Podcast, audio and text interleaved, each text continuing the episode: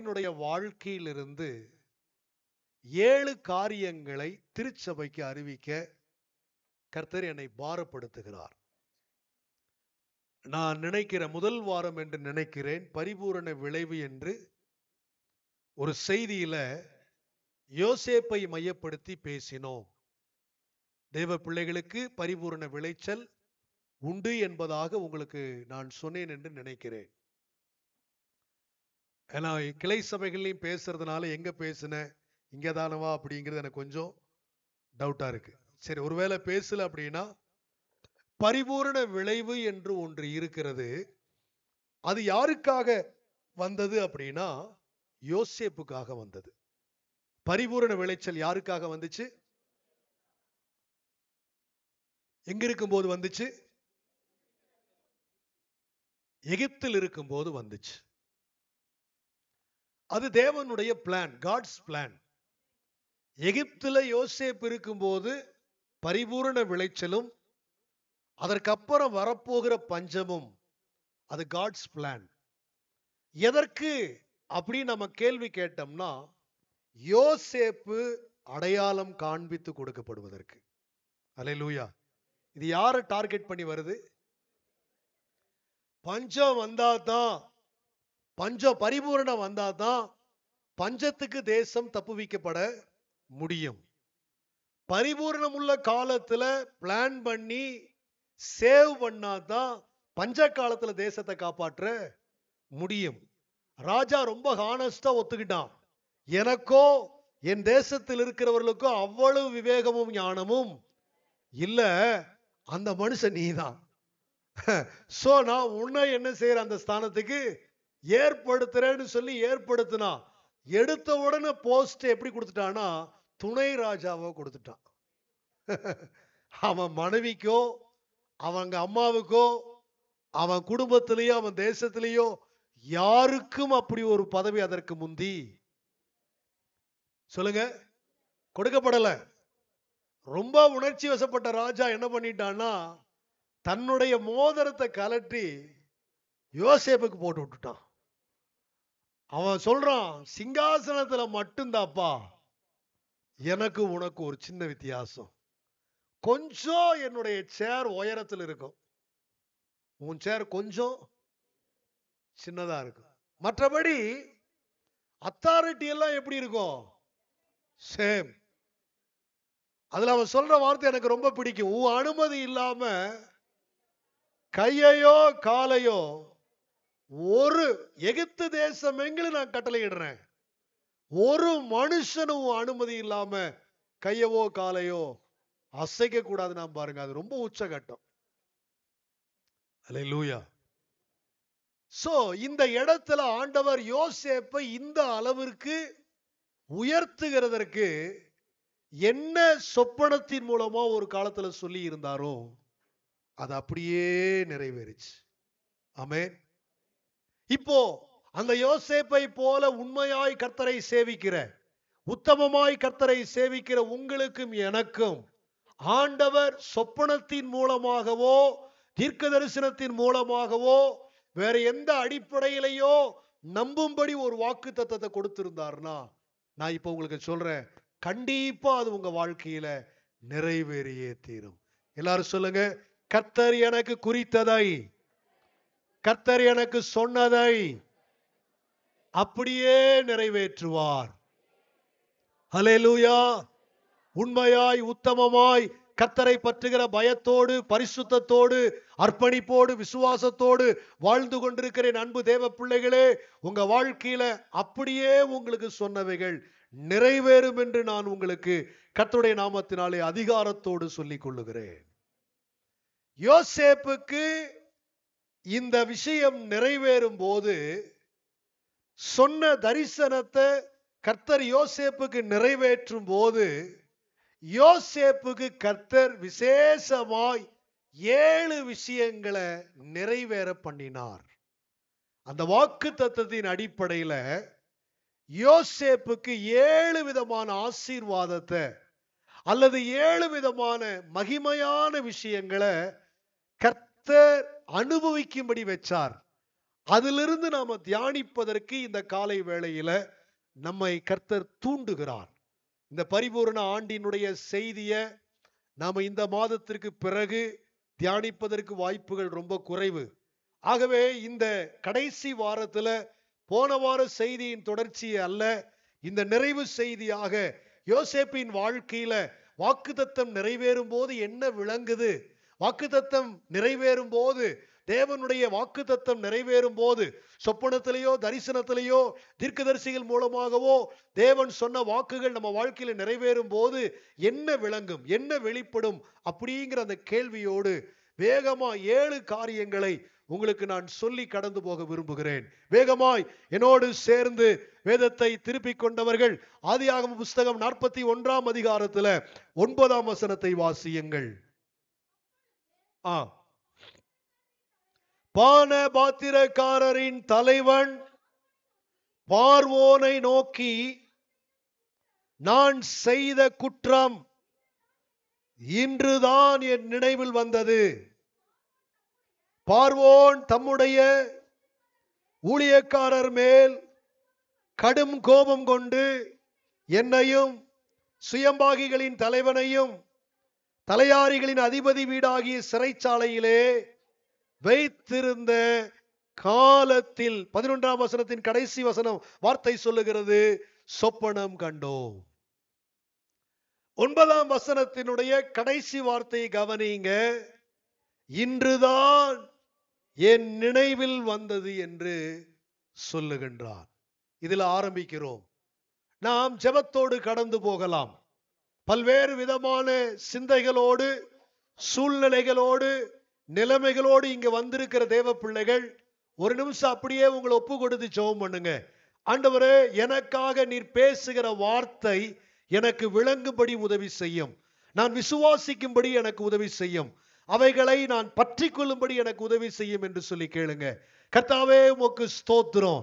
இந்த நாளிலே விசுவாச வாழ்க்கையில, எங்க வாழ்க்கையில சொப்பனத்தின் மூலமோ தரிசனத்தின் மூலமோ தீர்க்கதரிசிகள் மூலமோ நீர் எங்களுக்கு சொல்லி இருந்த வாக்குகள் நிறைவேறும் போது யோசேப்பினிடத்தில் விளங்கின, யோசேப்பினிடத்தில் வெளிப்பட்ட அதே விஷயங்கள் எங்களுக்கும் வெளிப்படும் என்று சத்தியத்தின் மூலமாய் சொல்ல விரும்புகிறீரே ராஜா. அந்த ஏழு காரியங்களை வேகமாய் உமது திருச்சபைக்கு அறிவித்து ஜெபித்து கடந்து போக கர்த்தர் உதவி செய்யும்படியாய் வேண்டுகிறேன். எல்லாருடைய சிந்தைகளையும் கர்த்தர் ஒருமுகப்படுத்துவீராக, எல்லாருடைய செய்கைகளையும் கர்த்தர் ஒருமுகப்படுத்துவீராக. கன நித்திரைகளோ, சோர்வுகளோ, வேதனைகளோ, உலக சிந்தைகளோ, வீண் சிந்தைகளோ மேற்கொள்ளாதபடி எல்லாருடைய நினைவுகளையும் கர்த்தர் ஆண்டு வழிநடத்தும்படியாய் வேண்டுகிறேன். கர்த்தருடைய ஞானம் வெளிப்படட்டும், கர்த்தருடைய வார்த்தைகள் வெளிப்படட்டும். கர்த்தர் நீரே பேசி உமது சபையை உம் பட்சமாய் திருப்பி கொள்ள வேண்டுகிறேன். இயேசுவின் நாமத்தில் பிதாவே, ஆமென். ஒன்பதாம் வசனத்தின் இறுதி வார்த்தை, அவன் பார்வோனிடத்திலே ஒரு கன்ஃபஸ் பண்றான், நான் தப்பு பண்ணிட்டேன் ராஜாவே, நான் யோசேப்ப மறந்துட்டேன், இப்பதான் எனக்கு அது நினைவுக்கு வருது. ஆமா, யோசேப்புன்னு ராஜ்ஜியத்துல ஒரு புருஷன் இருக்கிறான், அவன் நாங்க தப்பு செய்த காலத்துல, ராஜா குற்றவாளியா பாவித்த காலத்துல எங்க எங்களை அடைச்சு வச்சிருந்தீங்களோ அங்க அவனும் அடைக்கப்பட்டிருந்தான் என்று சொல்லி யோசேப்பை நினைத்தான். அப்படியானால் யோசேப்பை மறந்திருந்தான். ஆமேனா? உங்களுக்கு இதை தொடர்ந்து நிறைய விஷயங்கள் உங்களுக்கு தெரியும். யோசேப்பின் சரித்திரத்தின் மூலமாக அநேக ஆவிக்குரிய விஷயங்களை நீங்க ஏதேதோ விதத்துல கேட்டிருக்கிறீங்க, அறிந்திருக்கிறீங்க.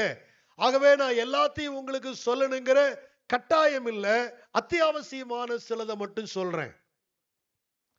யோசேப்பு செய்யாத ஒன்றை செய்ததாய் குற்றம் சாட்டப்பட்டு சிறையில் அடைக்கப்பட்டிருந்த காலத்துல யோசேப்பு இருந்த சிறைக்கு ரெண்டு பேர் கைதிகளாக வந்தாங்க.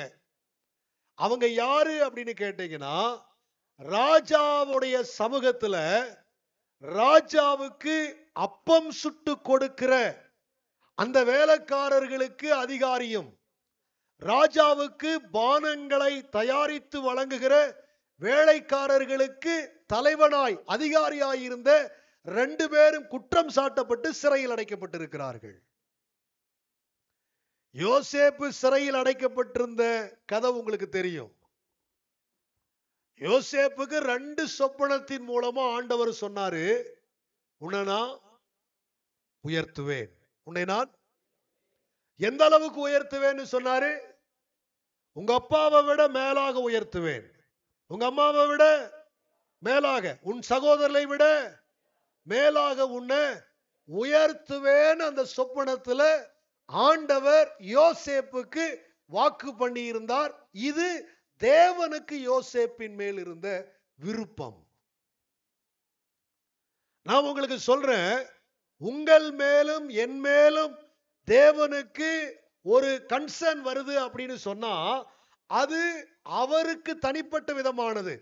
அவரை போய் யாரும் கேட்க முடியாது. ஏன் இவனை இப்படி செய்கிறீர், ஏன் இவனுக்கு இதை தந்தீர், ஏன் இவனுக்கு இந்த ஆசீர்வாதம், எதனால இவனை இப்படி உயர்த்துகிறீர் அப்படின்னு யாருமே என்ன செய்ய முடியாது. ஆட்சியில ஒருத்தனை கொண்டு வருகிறவர் யாரு? அரியணையில ஒருத்தனை அமர்த்துகிறவர் யாரு? பைபிள்ல சாலமோன் தான் ரொம்ப அழகா சொல்லுவார், ராஜாக்களுடைய இறுதி அவருடைய கையில நீர்கால்கள் மாறி இருக்குதான். இங்க ஓடணும்னா அங்க ஓடும், இங்க திருப்பணும்னா இங்க, அங்க திருப்பணும்னா அங்க, அப்படி இஷ்டம் போல ஆண்டவர் செய்வார். அவரை யாரும் என்ன செய்ய முடியாது. சில நேரம் முட்டாள் ராஜாவா தெரிவான், அவனை ஏற்படுத்துறவர் கர்த்தர் தான். சில நேரம் சாலமோன் அளவுக்கு ஞானமுள்ள ராஜாவா இருப்பாங்க, அவங்களை ஏற்படுத்துறதும். சொல்லுங்க, சில பேர் மார்க்க சம்பந்தமா மத சம்பந்தமா வெறியர்களாக கொடுமையுள்ளவர்களாக அகாசுவர ராஜாவை போல உணர்ச்சி வசப்படுறவங்களா இருப்பாங்க, அவங்களை ஏற்படுத்துறவர் யாருதான்? ஆமா, நேபுகாத் நேச்சார் மாதிரி பெருமையுள்ள ராஜாக்களா இருப்பாங்க, அவங்களை ஏற்படுத்துறது யாருதான்? சொல்லுங்க, எல்லாரும் சொல்லுங்க, சொல்லுங்கய்யா. ஆளும்படி ஒருத்தனை ஏற்படுத்துகிறவர், கூடவே இன்னொன்னு சொல்றேன், ஆளக்கூடாதுன்னு ஒருத்தனை தள்ளி விடுகிறவரும். இதுல மனுஷர் நீங்களும் நானும் ஒண்ணுமே செய்ய முடியாது. அதனாலதான் கர்த்தர் சில பேருக்கு அஞ்சு வருஷம் தாண்டி ஆறு வருஷம் ஏழு வருஷம் பத்து வருஷம் பதினஞ்சு வருஷம் ஓட்டிட்டு இருப்பாரு. ஆமா, அவர் குறித்திருக்கிற காலம் வரைக்கும் அவங்களை யாரும் அசைக்க முடியாது. அவங்களை அந்த இடத்துல உட்கார வைக்கணும்னு நினைக்கிறவர். சொல்லுங்க. ஆஹ் அதுக்கு தேவனுடைய பிள்ளைகளாக இருக்கிற நானும் நீங்களும் போய்த்தாங்க உட்காரணுங்கிற அவசியம் இல்லை. நான் அடிக்கடி சொல்லி இருக்கிறேன், சவுல ராஜாவா ஏற்படுத்தினவர் ஆண்டவர் தான், ராஜாவா இருக்கக்கூடாதுன்னு அவரை தள்ளினவரும் ராஜா தான். கர்த்தர் ராஜாவா இருக்கக்கூடாதுன்னு முடிவு பண்ண காலத்திலேயே தாவீதை கர்த்தர் தெரிந்து கொண்டார். ஆனா நாற்பது வருஷங்களை தள்ளிவிட்ட ராஜாவுக்கு கர்த்தர் கொடுத்தார். அல்லேலூயா. ஏன்னா அதுல எதுவோ என்னமோ ஒண்ணு அதுல அந்த காலங்கள்ல அந்த ராஜா கிட்ட கர்த்தர் எதிர்பார்க்கிறார்னு அர்த்தம். அந்த எதிர்பார்ப்புல ஒன்றை கூட சவுலால் என்ன செய்ய முடியல, பூர்த்தியாக்க முடியல. ஏன் கடவுளே, என்னாச்சு கடவுளே, நான் என்ன பண்ணுன அப்படிங்கிற கேள்வி சவுலுக்கு ஒரு நாளும் என்ன செய்யவே இல்லை, சொல்லுங்க, வரவே இல்லை. அப்போ என் அன்பு தேவனுடைய பிள்ளைகளே, இப்போ யோசேப்புக்கு அப்படிப்பட்ட ஒரு உயர்வை வச்சிருக்கிறேன்னு சொன்னவர் யாரு? எல்லாரும் சொல்லுங்க, கர்த்தர். இப்ப இந்த ஊழியத்தை எனக்கு தந்தவர் யாரு? எங்க அப்பா பாஸ்டிங் வந்துட்டேன்னு யாரும் நினைச்சிடாதீங்க. நான் ரொம்ப வெறுத்தது இந்த ஊழியம், ஊழியத்தை மிகவும் வெறுத்தேன். தேவனுடைய பலிபீடத்தில் நின்று சொல்லுகிறேன், என் வார்த்தை பொய்யல்ல. பாஸ்டர் என்று அழைக்கப்படுவதை விரும்பாதவன் நான், ஊழியத்தை ஒருபோதும் விரும்பாதவன் நான். அப்படி இருந்த என்ன ஊழியம் தான் செய்யணும்னு நான் வெறுத்த பாத்தீங்களா, அன்னைக்கே முடிவு பண்ணிட்டார் கர்த்தர். சும்மா இருந்திருந்தா கூட அவரு பாட்டுக்கு இருந்திருப்பார். நான் அப்படித்தான் அடிக்கடி நினைப்பேன், ஏன் ஆண்டவர் ஊழியம் செய்ய முடிவு பண்ணாரு? நான் ஆண்டட்ட கேட்டேன்னா ஆண்ட எனக்கு சொல்றாரு, நீ வெறுத்து இல்லையா, அதனாலதான் முடிவு பண்ணேன். அல்லேலூயா. எத்தனை பேருக்கு நான் சொல்றது புரியுது? இந்த கிறிஸ்தவர்களை ரொம்ப கொடுமைப்படுத்தினார் பவுல் இல்லையா? சவுலாயிருந்த காலத்தில் அவர் பண்ண அக்கிரம அராஜகம் பாருங்க. அந்த மனுஷன் ஆண்டர் கண்டுபிடிக்கும் போது சொல்றாரு, என் நாமத்துக்காக எவ்வளவு பாடுபடணுங்கிறத இவனுக்கு நான் உணர்த்துவேன். நம்ம நினைக்கிறோம் பரிசுத்த பவுல் ஒன்பது வரங்களை பெற்ற, சொல்லுங்க, உண்மையாகவே சொன்னா தேவ தூதன் தான். அப்படி ஆண்டவர் அவரை பயன்படுத்துறார். நான் பவுலுக்கு எப்பவுமே என்னுடைய மைண்ட்ல எப்பவுமே அவருக்கு ஒரு மிலிட்ரி சல்யூட் நான் எப்பவுமே வைப்பேன். ஏன்னா அவர் இல்லைன்னா புதிய ஏற்பாடே இல்லை. அவர் இல்லைன்னா கிறிஸ்தவத்திற்கு இவ்வளவு பெரிய மகிமை, அவ்வளவு முக்கியமான கருவியா கர்த்தர் அவரை கண்டுபிடிச்சார். ஆனா ஆண்டவர் சொல்லும் போது சொல்றார், அதுக்கெல்லாம் இவனை நான் வைக்கலப்பா, நான் எதுக்கு இவனை கூப்பிட்டேன்னா என் நாமத்தினால எவ்வளவு அடி வாங்கணும்னு உனக்கு தெரியலாம், என் நாமத்தினால எவ்வளவு அவமானப்படணுங்கிறது, என் நாமத்துக்காக எவ்வளவு உபத்திரப்படணுங்கிறது இவனுக்கும் இவன் மூலமா உலகத்துக்கு நான் சொல்ல போறேன். அல்லேலூயா. என்னதான் அற்புதங்கள், அடையாளங்கள், நிருபங்கள், அது இதெல்லாம் வந்தாலும் பவுலுடைய பாடுகள் உள்ள வாழ்க்கையை பார்க்கும்போது என்னமோ நமக்கு அதை என்ன செய்யவே முடியல. இவருக்கா இப்படி அப்படின்னு அந்த முடிவை நம்மளால் என்ன செய்ய முடியல, ஏற்றுக்க முடியல. என் அன்பு தேவனுடைய பிள்ளைகளே, சில நேரம் அவர் அவர் முடிவு பண்ண யாரும் மாற்றவே எல்லாத்தையுமே எல்லாத்தையுமே உங்க கல்வி சம்பந்தமான வாழ்க்கை, உங்க திருமண சம்பந்தமான வாழ்க்கை, உங்க ஊழியம் தொடர்பான வாழ்க்கை, உங்க ஊழியம் தொடர்பான காரியங்கள், கல்வி தொடர்பான காரியங்கள், திருமணம் தொடர்பான காரியங்கள், நட்பு ரீதியான காரியங்கள், உறவு சார்ந்த காரியங்கள், எல்லாவற்றையுமே கர்த்தர் அனுமதிச்சிட்டார்னா எல்லாரும் சொல்லுங்க சொல்லுங்க சொல்லிருங்க.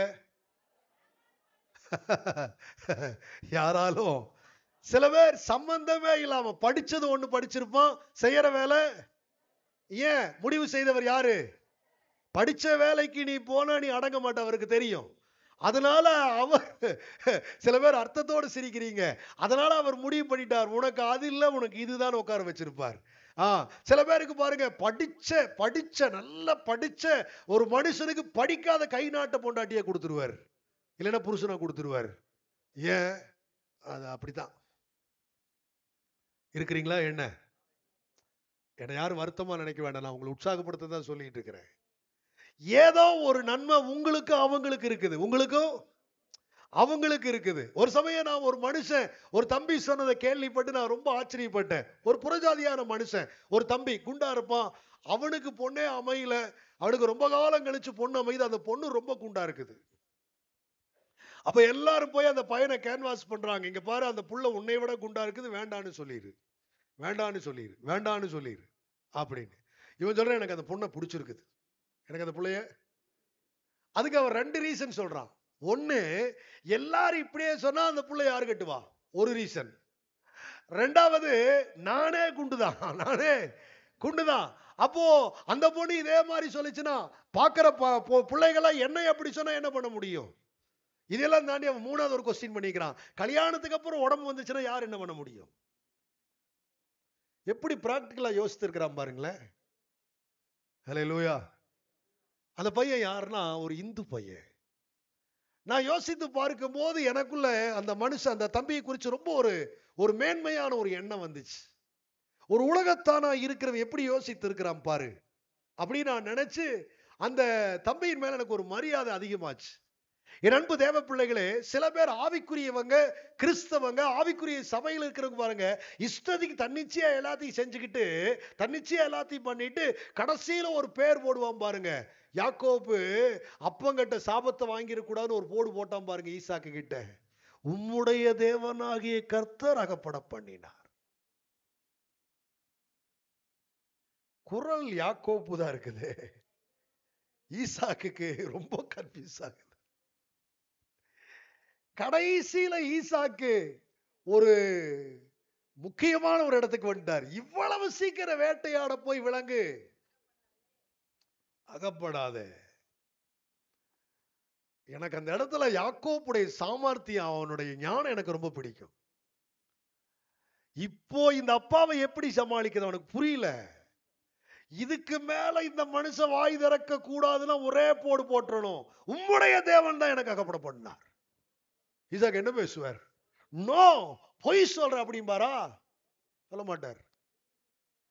உம்முடைய தேவனாகிய கர்த்தர் தான் சொன்னதுக்கு அப்புறம் ஈசாக்கு குரல் யாக்கோபுதான், டவுட் எல்லாம் இருக்குது. ஆனாலும் மனநிறைவா ஆசீர்வதிச்சு விட்டுறாரு. அந்த மாதிரி சில பேர் பண்ற பித்தலாட்டம் திருட்டுத்தனம் எல்லாம் பண்ணிட்டு கடைசியில் சொல்லுவோம், நாங்க ரொம்ப நாளா ஜெபம் பண்ணிட்டு இருந்தோங்க ஐயா, நாங்க பல இடத்துல ஜெபம் பண்ணோம், பலர்கிட்ட சொல்லி ஜெபம் பண்ணோம், கர்த்தர் வாய்க்க பண்ணார். அப்ப நான் என்ன சொல்லுவேன், இருக்கிறீங்களா என்ன? சிலதெல்லாம் சொல்லும், கர்த்தர் தான் எங்களுக்கு தந்தார், இந்த மாப்பிளை கொண்டு வந்தார், இந்த பிள்ளையை கொண்டு வந்தார், இந்த வரனை கொண்டு வந்தார், இந்த வேலையை கொண்டு வந்தார், இந்த வீட்டை கர்த்தர் தான் கொடுத்தார், கட்டுனது எப்படியோ கட்டியிருப்பான், கடைசியில யார சொல்லிடுவாங்க, எப்படி எப்படியோ எதையோ ஒண்ணு சுதந்திரிச்சுட்டு கடைசியா முடிவை யாரை சொல்றாங்க, நம்ம நம்ம யாரை சொல்றோம், கர்த்தர் கொடுத்துட்டார். அப்படியெல்லாம் நம்ம வாழ்க்கையில ஒரு நன்மையும் என்ன செய்யக்கூடாது, வரக்கூடாது. நான் உங்களுக்கு சொல்றேன், யோசேப்பு மாதிரி உயர்த்த நினைத்தவர், உங்களுக்கு கொடுக்க நினைத்தவர் கண்டிப்பா கொடுப்பார். அதை யாரும் பறிக்க, யாரும் அதை தடுக்க, யாரும் அந்த முடிவை மாற்ற. இப்போ யோசேப்புக்கு நல்லா கவனிங்க, இந்த சொப்பனத்தை சொன்ன உடனே அப்பாவுடைய கடுப்பு வந்துருச்சு, அண்ணம்மாருடைய பகை வந்துருச்சு. இப்போ அண்ணம்மார் என்ன பண்ணாங்கன்னா, இவர் மேல பொறாமப்பட்டு எரிச்சல் பட்டு கொல்லலாம் அப்படிங்கிற அளவுக்கு போய் கடைசியில வேண்டாம், இவனை கொண்டு ஏன் ரத்த மொழிக்கு நம்ம உடன்படணும், இவனை பேசாம அந்நிய நாட்டுக்கு என்ன செஞ்சிடலாம் அப்படின்னு. என்ன அர்த்தம்? ஒரு முறை அடிமையாய் விற்கப்பட்டுட்டா அவன் அடிமைதான். எத்தனை பேத்துக்குங்க புரியுது? அடிமையாய் வாங்கப்பட்டவன், வாங்கினவனுக்கு யாரு? இப்ப இந்த அடிமையை இன்னொருத்த வாங்குறான்னு வச்சுக்கலாம், அதிக விலை கொடுத்து அவங்கிட்ட இருந்து வாங்கினா இவன் அவனுக்கு யாரு? அப்போ வாழ்நாளெல்லாம் இந்த அடிமையாய் விற்கப்பட்டவன் அடிமைதான். எத்தனை பேத்துக்கு புரிகிறது? சரி, இப்போ எல்லாருக்கும் புரியுது, நல்லா கவனிங்க. இப்போ வாழ்நாள் கைதி மாறி வாழ்நாள் அடிமையா விட்டு போட்டுட்டாங்க யோசேப்பினுடைய சகோதரர்கள். அவங்க அப்பாட்ட பொய் சொல்ல ரெண்டு காரணம் இருக்கு. காட்டு மிருகங்கள் தான் அவனை என்ன செஞ்சிருச்சு, வேட்டையாடிருச்சு அப்படின்னு சொன்னதுக்கு ரெண்டு காரணம் இருக்குது. ஒன்னு, யாக்கோபு செல்வந்தன், ஆமா வித்துட்டோன்னு சொல்லி இருந்தா யாருகிட்ட அப்படின்னு போய் கேட்டு என்ன செஞ்சிருப்பாரு, விலை கொடுத்து வாங்கிடுவாரு. இன்னொன்னு, அவனை ஏன் வித்துட்டோம், ஏன் அடிமையா விற்கிறோம் அப்படிங்கிறதுக்கான ஒரு காரணம், அவனை பக்கத்துல வச்சுக்கிட்டே நம்மளால என்ன செய்ய முடியாது. இவன் ஆண்டவர் உயர்த்த போறார், யார் அளவுக்கு, இந்த அளவுக்கு. இதை பார்த்து பார்த்து நம்மளால என்ன செய்ய முடியாது. இந்த ரெண்டு பெரும் காரணங்களை முன் மைண்ட்ல வச்சுக்கிட்டு தான் வித்துட்டு அப்பா கிட்ட என்ன செய்யறாங்கன்னா பொய் சொல்றாங்க, அவனை காட்டு விலங்குகள். இப்ப இவங்களுக்கு நோக்கம் என்ன தெரியுமா, அடிமையா வித்துட்டோம், இவன் இனி கனவுல கூட என்ன செய்ய முடியாது, அந்த கனவின்படி உயர்த்தப்பட, வாழ்நாள் கைதி. எப்படி பிளான் பண்றான் பாருங்க. அப்பா கிட்ட உண்மையை சொன்னா விலை கொடுத்து வாங்கிடுவான். ரெண்டாவது, நான் ரெண்டாவது காரணத்தை கொஞ்சம் வேற சொல்ல வந்து அது மாறிடுச்சு. ரெண்டாவது என்ன காரணம்னா, இவனை அடிமையா வித்துட்டோம்னா தம்பி உயிரோட தான் இருப்பான், நாம பாவம் செய்ய மாட்டோம், இவன் நீ நினைச்சா கூட என்ன செய்ய முடியாது. அதுதான் காரணம். இப்போ உங்களுக்கு தெரியும், போத்திபாருடைய வீட்டுல செய்யாத குற்றத்தை செய்ததாய் யோசேப்பு. நான் உட்கார்ந்து யோசித்தேன், ரொம்ப காலமா யோசிப்பேன், யோசிச்சேன். ஆண்டவர் ஒரு நாள்ல புரிய வச்சார். ஏ, இப்ப இவன் போத்திபார் வீட்டுல யாரு இல்ல இல்ல போத்திபார் வீட்டுல இவன் யாரா வாங்கப்பட்டிருக்கிறான், அடிமையாத்தான் வாங்கப்பட்டிருக்கிறான். இப்ப இவன் அடிமை அப்படிங்கிற அந்த விலங்க உடைக்கிறதுக்கு நான் பண்ண வேலைதான் என்ன, சிறை. எத்தனை பேத்துக்கு புரிகிறது? இப்போ இந்த அடிமை வாங்கின எஜமானின் மனைவியோடு சரசம் பண்ண இவன் துணிந்தான்கிற அந்த பொய் குற்றச்சாட்டு என்ன பண்ணுதுன்னா, போத்திபார் வாங்கின அடிமைங்கிற அந்த ஸ்தானத்திலிருந்து விலக்கி கைதின்னு கொண்டு போகுது. இப்ப அதுதான் ஆண்டருக்கு வேணும். இப்ப கைதி ஆயிட்டா இனி அவன் மேல உரிமை கொண்டாட யாருக்கு இடமில்ல, போத்திபாருக்கு. விலை கொடுத்து வாங்கின போத்திபாருக்கு. இப்ப அவன் யாருன்னு கேட்டீங்கன்னா தேசிய குற்றவாளியா, ராஜாதான் இனி முடிவு பண்ணணும் இவன் என்ன பண்ணலான்னு அப்படிங்கிற அந்த இடத்துக்கு வந்தாச்சு. இப்ப ராஜா நினைச்சா அவனை என்ன வேணாலும் பண்ணலாம் அப்படிங்கிற இடம் அவன் கைதியானதுனாலதான் உருவாகுதுன்னு ஆண்டவர் சொல்லுகிறார். ஒரு ஆமென் சொல்லுங்க பார்க்கலாம். என் அன்பு தேவ பிள்ளைகளே, நல்லா கவனிங்க. புதிய ஏற்பாட்டில் பிலேமோனுக்கு எழுதின நிருபம்னு ஒரு நிருபம் இருக்கும். ஒரே அதிகாரம். அப்போஸ்தலனாகிய பவுல் எழுதின நிருபங்கள்ல அது கடைசி நிருபம், ஒரே அதிகாரம் தான் இருக்கும். அந்த நிருபம் யாருக்காக எழுதப்பட்டுச்சு யாருக்கு எழுதப்பட்டுச்சு அப்படின்னு கேட்டீங்கன்னா, ஒனேசிமுவுக்காக பிலேமோனுக்கு எழுதப்பட்டுச்சு. எத்தனை பேருக்கு புரிகிறது? ஏன்னா இந்த ஒனேசிமு இப்ப பவுல் பாராட்டுகிற அடிமையாயிருந்து ரட்சிக்கப்பட்ட அந்த ஒனேசிமு முந்தி பிலேமோன் என்று சொல்லுகிற அந்த ஐஸ்வர்யவானாகிய எஜமானுக்கு அடிமையாயிருந்தவன் ஒனேசிமு. அவர்கிட்ட இருந்த காலத்துல இந்த ஒனேசிமு ஏதோ சிலதை திருடி கொண்டு என்ன செஞ்சிட்டான்னா சொல்லாம கொல்லாம எஸ்கேப் ஆயிட்டான். அப்படி எஸ்கேப் ஆயிட்ட அந்த காலங்கள்ல அப்போஸ்தலனாகிய பவுலுடைய சுவிசேஷத்தை கேட்டு ரட்சிக்கப்பட்டு பவுலுடைய ஆவிக்குரிய பிள்ளையாய் மாறிட்டான் ஒனேசிமு. பிலேமோன் மன்னிக்க மாட்டான். பிலேமோன் இந்த ஒனேசிமுவை மன்னிக்க மாட்டார். ஆமா, வயசுல பவுலை விட மூத்தவர் என்று வேத ஆராய்ச்சிகள் சொல்லுகிறது. அப்போ அந்த பிலேமோன் என்கிற பயபக்தி உள்ள கிறிஸ்தவ ஒரு விசுவாசிக்கு மரியாதையோடு பவுல் எழுதுறார், ரெக்கமெண்டேஷன் பண்ணி எழுதுறார். யாருக்கு? நோ, ஒனேசிமுக்கு ரெக்கமெண்டேஷன் பண்ணி பிலேமோனுக்கு எழுதுகிறார்.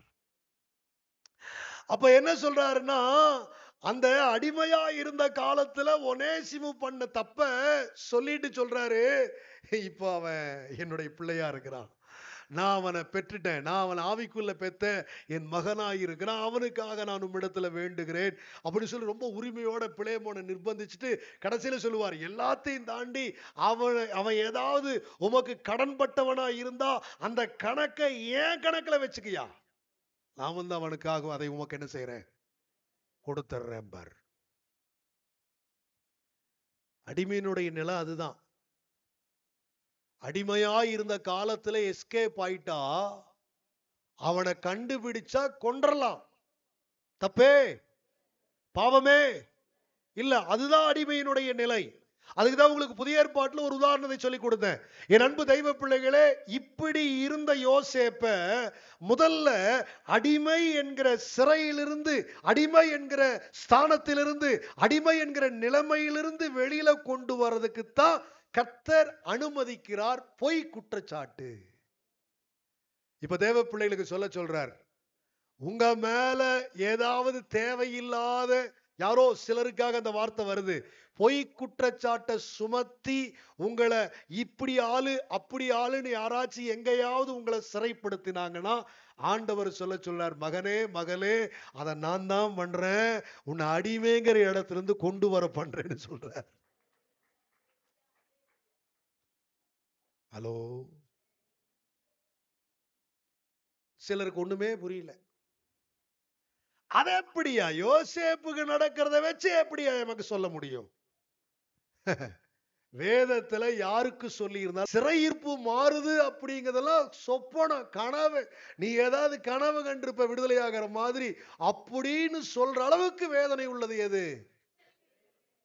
விளங்கி கொண்டவங்க சொல்லுங்க பார்க்கலாம். இப்போ சகோதரி விட்டுருவோமா என்ன?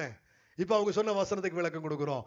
அப்படி கர்த்தர் கொடுக்கிற விடுதலை யாக்கோப்புக்கு களிப்போம், இஸ்ரவேலுக்கு மகிழ்ச்சியுமாக இருக்கும்.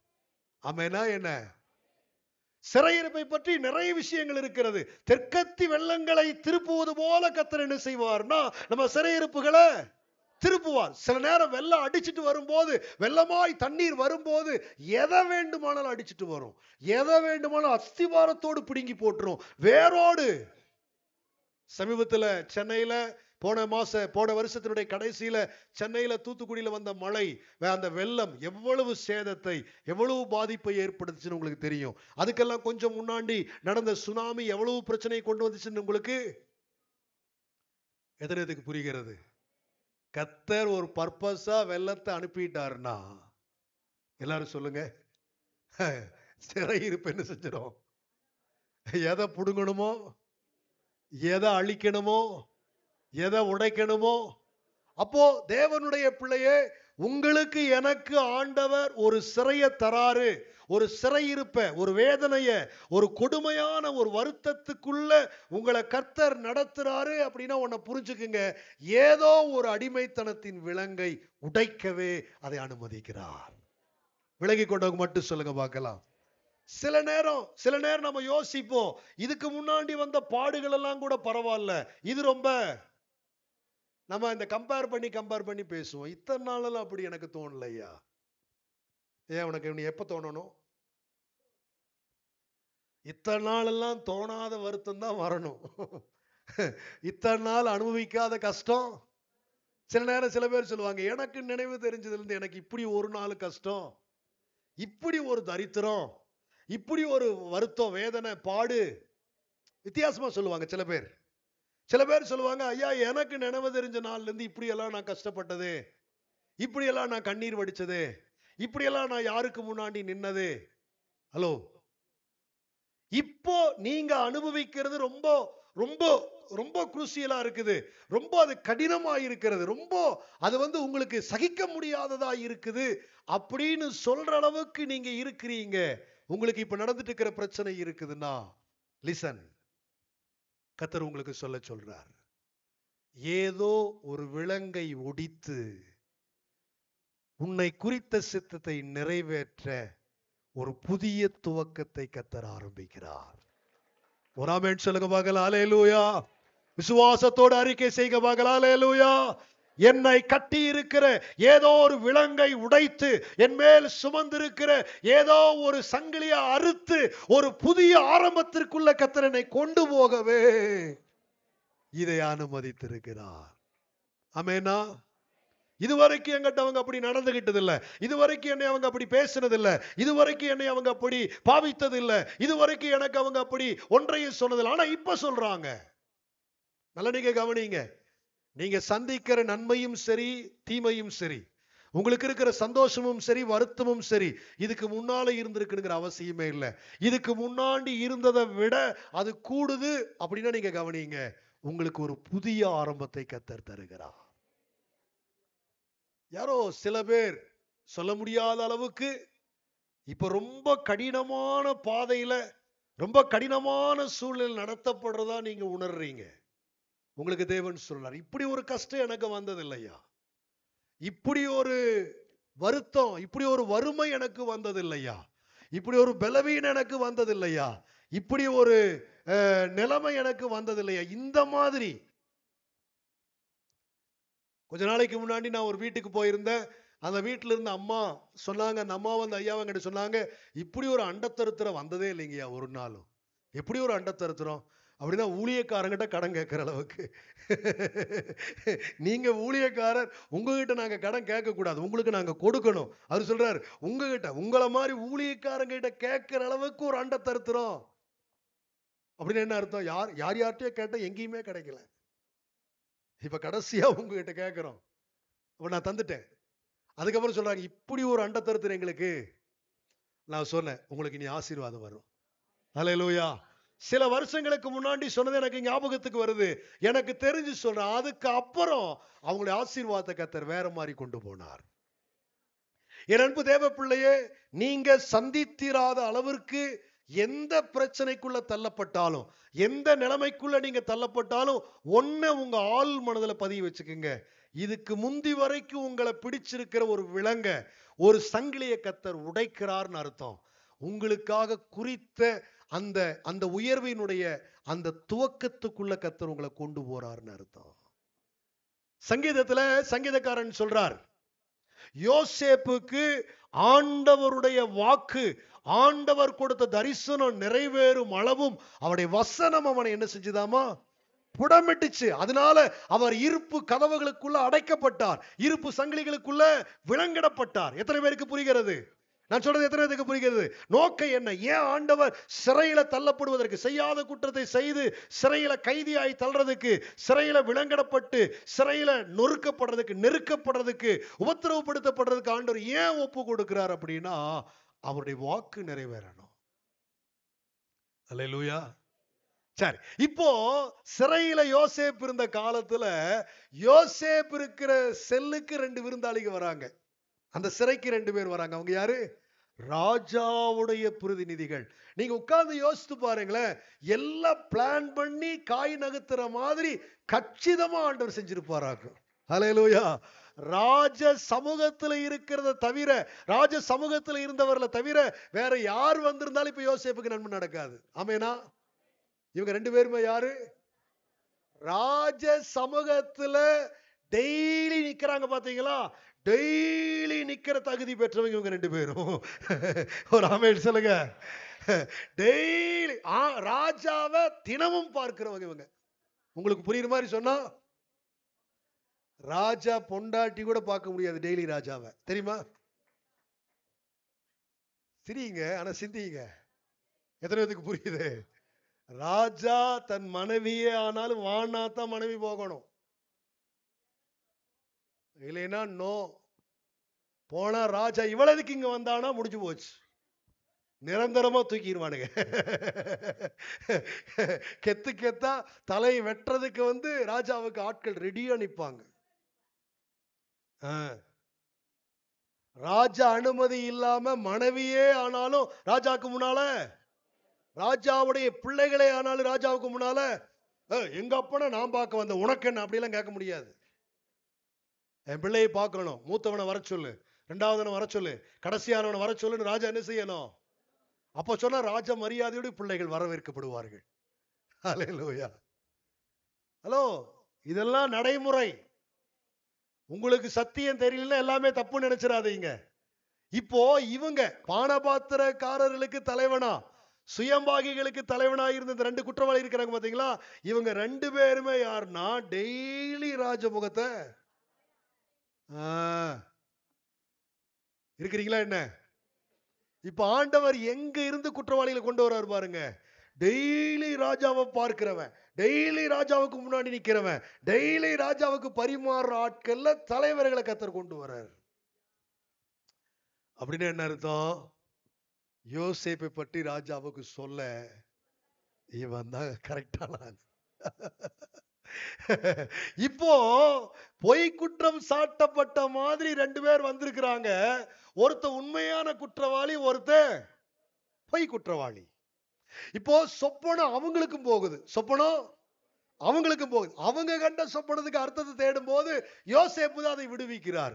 சொப்பனத்தின்படி மூணு நாள்ல உன்னை ராஜா கொன்றுவார், சொப்பனத்தின்படி மூணு நாள்ல ராஜா உன்னை உயர்த்திடுவார். ஹல்லேலூயா. நடந்துச்சா? நடக்கலையா? இந்த செத்துருவே உன்னை ராஜா கொன்றுவார்னு சொன்ன ஆள்கிட்ட போய் ரிக்வெஸ்ட் பண்ண முடியாது. ராஜா உன்னை திரும்ப கூப்பிட்டு போய் உன்னுடைய ஸ்தானத்திலே உன்னை மூணு நாள் நிறுத்திடுவார்னு சொன்னார் பாத்தீங்களா, அவங்கிட்ட யோசேப்பு ரிக்வெஸ்ட் பண்றாரு. தம்பி, நான் சொன்னது நடக்கும்பா, நான் சொன்ன மாதிரியே உனக்கு நடக்கும்பா. நடக்கும்போது, நீ வாழ்ந்திருக்கும் போது என்னை கொஞ்சம் நினைச்சுக்கப்பா, நான் இங்க அநியாயமா வந்திருக்கிறேன்ப்பா. ஆமேனா? நான் யோசேப்பை கற்பனை பண்ணி பார்க்கிறேன். ஆமா, கெஞ்ச விட்டான், புலம்ப விட்டுட்டானுங்க. ஹல்லேலூயா. யோசேப் இப்போ அவங்ககிட்ட சொல்றா, நீ வாழ்ந்திருக்கும் போது என்னை கொஞ்சம் நினைச்சுக்கப்பா, நான் குற்றமெல்லாம் செய்யலப்பா, எனக்காக கொஞ்சம் ராஜாட்ட கொஞ்சம் பேசுப்பா அப்படின்னு ஒரு விண்ணப்பத்தை வச்சு அனுப்புனார் பாருங்க. சில பேர் இருக்கிறான், சில பேர் இல்லை, ஏறக்குறைய எல்லாருமே எப்படின்னா அவன் காரியத்தை சாதிக்கிற வரைக்கும் ஆமாஞ்சாமி போடுவான். ம் பின்ன பாரு அப்படிமா. எத்தனை பேரை நான் சபையில பார்த்துருக்கிறேன். சில பேர் சொல்லுவாங்க, ஐயா எங்களுக்கு விடுதலை ஆயிடுச்சுன்னா, நாங்கள் சுகம் ஆயிட்டோம்னா, எங்களுக்கு அற்புதம் நடந்துருச்சுன்னா நீங்க பாருங்க அப்படிமா. பார்த்துட்டு தான் இருக்கிறேன். எனக்கு ஒன்று மட்டும் புரியுங்க, அவங்க நினைக்கிறபடி எல்லாம் ஆண்டவர் அனுமதிக்க மாட்டார். அவங்க மூலமா அப்படி செய்யணும்னு அவர் குறிச்சிருந்தா நடக்கும், இல்லைன்னா அது. நான் தான் அடிக்கடி சொல்றேன், யார் மூலமா என்ன செய்யணும்னு கர்த்தர் நினைச்சாரோ அது மட்டும்தான் நடக்கும். ஆண்டவர் அனுமதிக்கலினா செய்ய எவ்வளவு விருப்பம் உள்ளவங்களாக இருந்தாலும், செய்ய எவ்வளவு தகுதியானவங்களா இருந்தாலும் அவங்களால செய்ய, அவங்க அட்ரஸே இல்லாம ஆண்டு தெரிச்சோட பண்ணிடுவார். ஒரு ஆமேன் சொல்லுங்க. கர்த்தர் அனுமதிச்சா மட்டும்தான் நடக்கும். இப்போ இவன் சரி சரி சரி சரின்னு சொல்லி போட்டு போய், அதுக்குதான் நம்ம படிச்சிட்டோம், இப்ப அதுக்குள்ள நம்ம போக போறது இல்லை. உங்களுக்கு ஜஸ்ட் ரிமைண்ட் பண்ணிட்டு தான் அடுத்த செய்திக்கு போக போறேன். நல்லா கேளுங்க. மறந்துட்டான் ராஜா கிட்ட யோசேப்பை பற்றி பேச. எனக்கு அதை ஏத்துக்கவே முடியல. எப்படி இவன் மறக்கலாம்? இவன் யோசேப்புக்கு செஞ்ச பிராமிஸ் நடக்கலையே அப்படின்னு ஒரு மாம்சீகமா உங்களை போல எனக்கும் ஒரு ஆதங்கம். நான் அப்படி கேள்வி கேட்டா ஆண்டவர் சொல்றாரு, டே இப்ப போய் அவன் ராஜாட சொல்லி இருந்தா ராஜா என்ன பண்ணியிருப்பான் தெரியுமா? இவனையும் தூக்கியிருப்பான் அவனையும் தூக்கியிருப்பான். அந்த எபிரேய அடிமை சொன்னபடி உனக்கு விடுதலையா? உன்னுடைய விடுதலையை பற்றி சொல்வதற்கு அந்த எபிரேய உம் போடுறா ரெண்டு பேர்த்தின் இருப்பான். அதனாலதான் ஆண்டு மர கூட்டுட்டாராம். இருக்கிறீங்களா இல்ல? இருக்கிறீங்களா என்ன? இப்போ உங்களுக்கு ஒண்ணு சொல்ல சொல்றார். உங்களை என்னையும் சில பேர் மறந்திருப்பான். நீங்க சொல்லுங்க, நல்லது சொல்லுங்களேன். தோணலையா? நினைக்கிறானான்னு பாரு, ஒரு போன் பண்றானான்னு பாரு, விசாரிக்கிறானான்னு பாரு. ஹலோ, அவன் நினைச்சாதான் உனக்கு பிரச்சனையே. அவன் நினைக்காமல் இருப்பது. சில பேர் சொல்லுங்க, என்ன சில பேர் மறந்துருக்கிறாங்க, என்ன சில பேர் மறந்துருக்கிறாங்க, என்ன பல பேர் மறந்துட்டாங்க. நீங்க அவங்களெல்லாம் நினைச்சு சொல்லுங்க, தோத்துறோம் ஆண்டவரே அவங்க என்ன மறந்ததுக்காக. ஏன் நான் உங்களுக்கு சொல்றேன், அவங்க மறந்தாதான் தேவன் உங்களை நினைப்பார். இருக்கிறீங்களா என்ன? ஆண்டவர் ஏசாயா மூலமா பேசும்போது சொன்னார், தாய் தன் பாலகனை வாய்ப்பே இல்லை மறப்பாளா? எந்த தாயாவது மறப்பாளா? நம்ம எல்லாருடைய பதில் என்ன? சத்தியம் தெரிஞ்சதுனால இப்ப வெடுக்குன்னு சொல்றோம். சத்தியம் தெரியல என்ன சொல்லுவோம்? அது எப்படி தாய் எப்படி மறப்பா? தகப்பன் கூட மறப்பான், பட்டிமன்றமே போட்டுருவோம். தாய் சுமந்து பெற்றவ என்ன செய்ய முடியாது. சே, தாய் வேதனைப்பட்டு பெற்றெடுத்தா அதனால அவளால ஆண்டரும் அப்படித்தான் சொல்றாரு. மறப்பாலோ சொல்லி சொல்றாரு, ஒருவேளை அவன் மறந்துட்டாலோ உன்னை உண்டாக்கினவர் இருக்கிறாரே மறக்க மாட்டார். எனக்கொருவர் இருக்கிறார், என்னை விசாரிக்க துடிக்கிறார், உன்னையும் என்னையும்.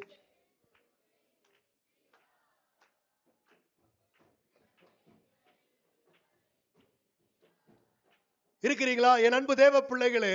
நமக்கு ஒருத்தர் இருக்கிறார். உலகத்துல யார் மறந்தாலும், நான் உங்களுக்கு ஒண்ணு அழுத்தமா சொல்றேன், யாரும் நினைக்கணும் நீங்க விரும்பாதீங்க.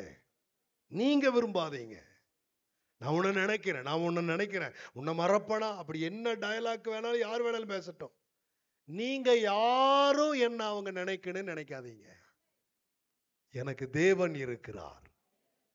சொல்லுங்க, எல்லாரும் சொல்லுங்க. எனக்கு பைபிள் சொல்லுது அவர் நம்மை நினைத்திருக்கிறார். அடுத்த வசனம், அடுத்த வாக்கி சூப்பரா வரும்.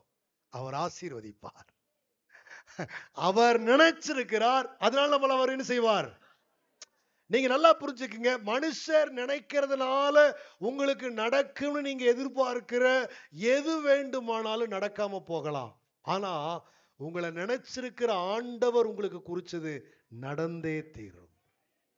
ஏன்னா ஆண்டவர் நமக்கு பிராமிஸ் பண்ணும் போதெல்லாம், நம்மளை பற்றிய ப்ராபஸை சொல்லும் போதெல்லாம், அது எப்ப நிறைவேறணுங்கிற ஒரு காலத்தையும் அதுக்குள்ள வச்சுதான் ஆண்டவர் அனுப்பி இருக்கிறார்.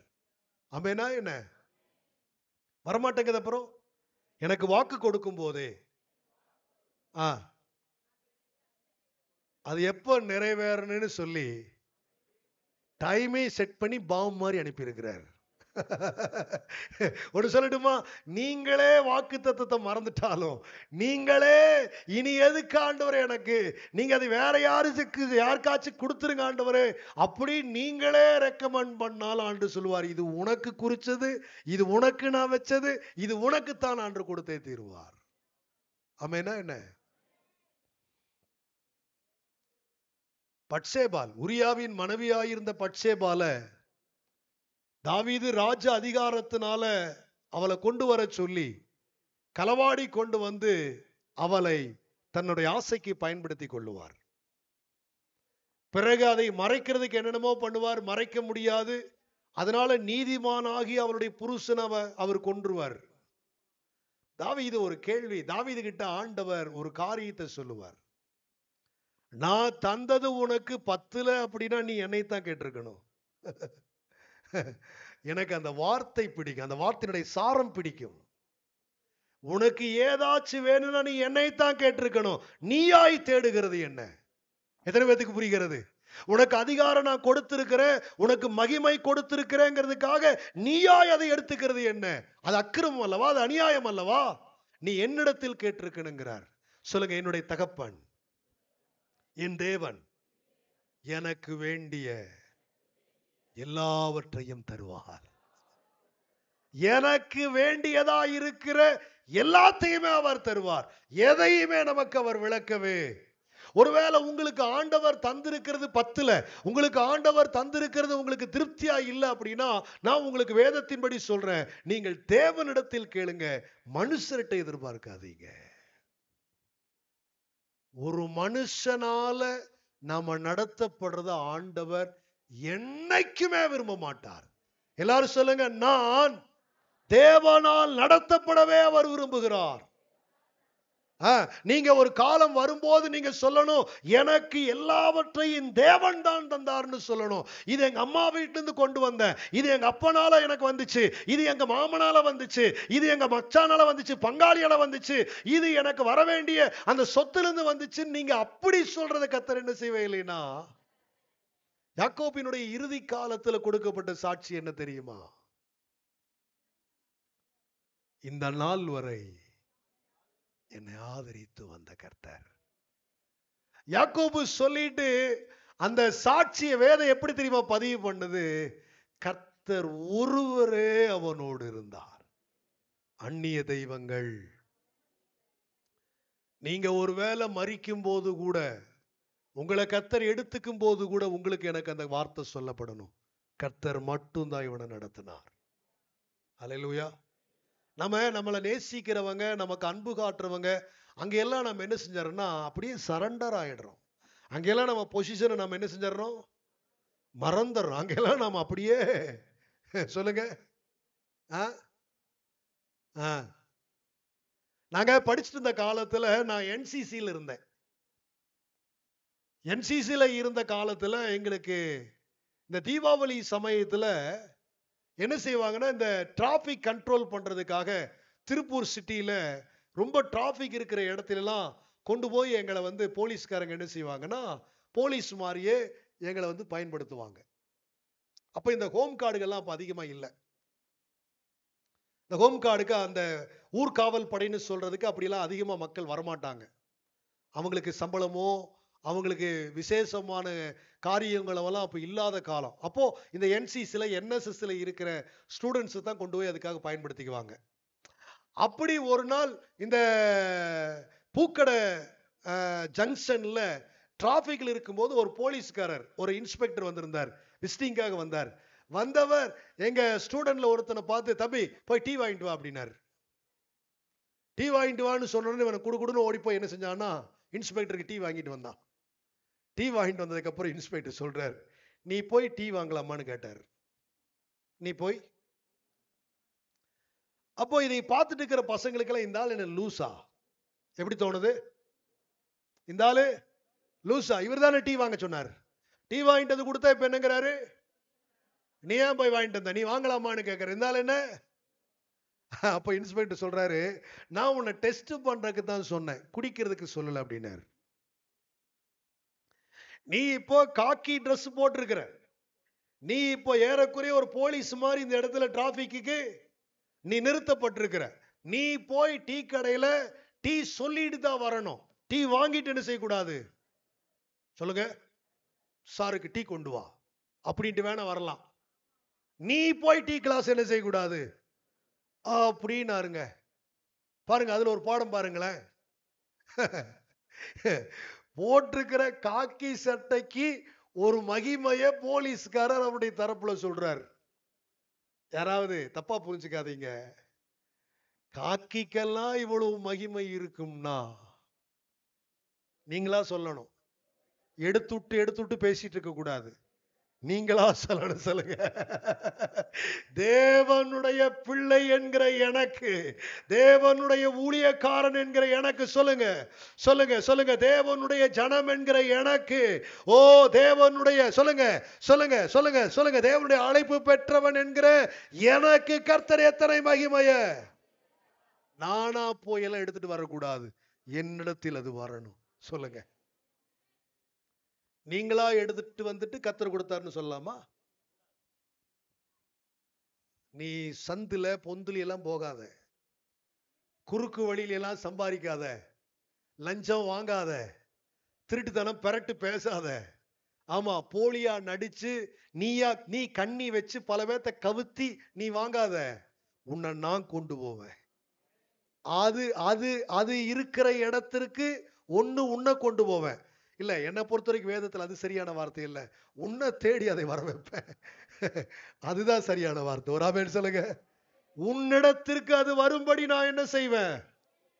விளங்கி கொண்டவங்க சொல்லுங்க, உன்னிடத்தில் வரும்படி அதை நான் திருப்புவேன் என்று கர்த்தர் சொல்லுகிறார். என் அன்பு தேவ பிள்ளைகளே, இப்படிப்பட்ட ஒரு விஷயத்தை கர்த்தர் வச்சிருக்கிறதுனால அந்த யோசேப்பை அவன் மறக்கும்படி செய்து இப்போ நினைக்க வச்சார். ஏன்னா ராஜா ஒரு கனவு கண்டிருக்கிறான். கனவு தாங்க. தேவ பிள்ளைகளுக்கு கனவுக்கே இத்தனை பிரச்சனை இருக்குதுன்னா நான் யோசிக்கிறேன், இந்த மனுஷனுக்கு ரெண்டு கனவு, இந்த மனுஷனுக்கு ரெண்டு கனவு, இந்த மனுஷனுடைய கனவுக்கு இப்போ விடை சொல்றதுக்கு ஜெயிலுக்கு வந்த ரெண்டு பேருக்கு. ஹலோ, இருக்கிறீங்களா? என்ன இப்ப அதை தாண்டி ராஜாவுக்கு ரெண்டு கனவு. கணக்கு போடுங்க, அதுல ரெண்டு இதுல ரெண்டு, மொத்தம் ஆறு. அந்த ஆறு எதுக்குன்னு கேட்டீங்கன்னா, அந்த ஆறு எதுக்குன்னா யோசேப்புக்கு கர்த்தர் வச்சிருக்கிற மகிமையை காட்டுறதுக்கு. ஒரு ஆமென் சொல்லுங்க பார்க்கலாம். என் அன்பு தேவ பிள்ளைகளே, இப்போ ராஜாவுக்கு அர்த்தம் தெரியாம குழம்பிட்டு இருக்கும் போது புலம்பிட்டு இருக்கும் போது இப்போ ஆண்டவர் அந்த பான பாத்திரக்கார தலைவனுக்கிறான் பாத்தீங்களா, அவனுக்கு ரிமைண்ட் பண்றார், யோசேப்பு இருக்கிறான்னு சொல்லு. உங்களை ஆண்டவர் மறக்க செய்யறதுக்கும், சிலர் உங்களை மறக்க செய்யறதுக்கும் ஆண்டவருக்கு ஒரு பர்பஸ் இருக்குது.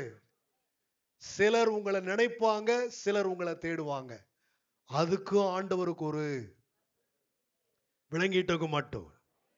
இந்த வார்த்தை உங்களுக்கு தான் வருது. யாரோ சிலருக்காக கர்த்தர் அதை இன்னும் அழுத்தமா சொல்ல சொல்றார். உங்களை மறந்தவங்களை நினைச்சு நீங்க புலம்பவே வேண்டாம், உங்களை மறந்துட்டவங்களை நினைச்சு நீங்களை அங்கலாய்க்கவே வேண்டாம், உங்களை மறந்தவங்களை நினைச்சு நீங்க எரிச்சல் படவே வேண்டாம்.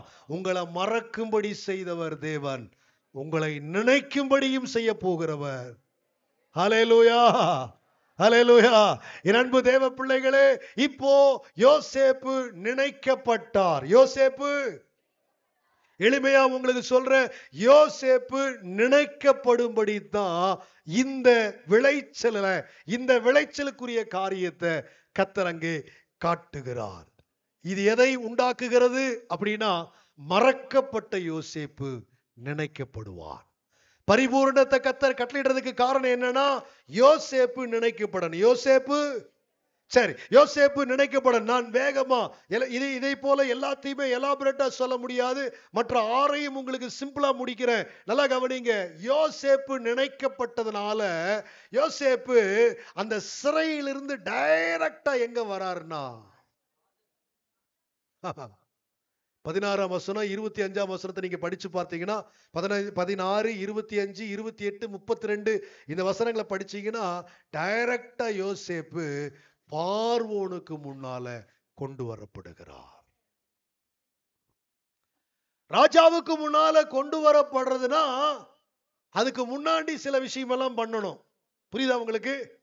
ராஜாவுக்கு முன்னால யோசேப்பு கொண்டு வரப்படுறதுக்கு என்னென்னலாம் நடந்துச்சுன்னா, யோசேப்புடைய விலங்கு அவிழ்க்கப்பட்டுச்சு, யோசேப்புடைய கட்டுகள் அவிழ்க்கப்பட்டுச்சு, இரும்பு கதவிலிருந்து யோசேப்பு ஆஹ் யோசேப்புக்கு சவரம் பண்ணப்பட்டுச்சு. ஆமா, மாப்பிள்ளை மாதிரி அலங்கரிக்கப்படுறாரு. ஹல்லேலூயா. யோசேப்பை கூட்டிட்டு போறதுக்கு ராஜ சமூகத்திலிருந்து ராஜ ராஜாவால் அனுப்பப்பட்ட ஸ்தானாதிபதிகள் வந்திருக்கிறாங்க.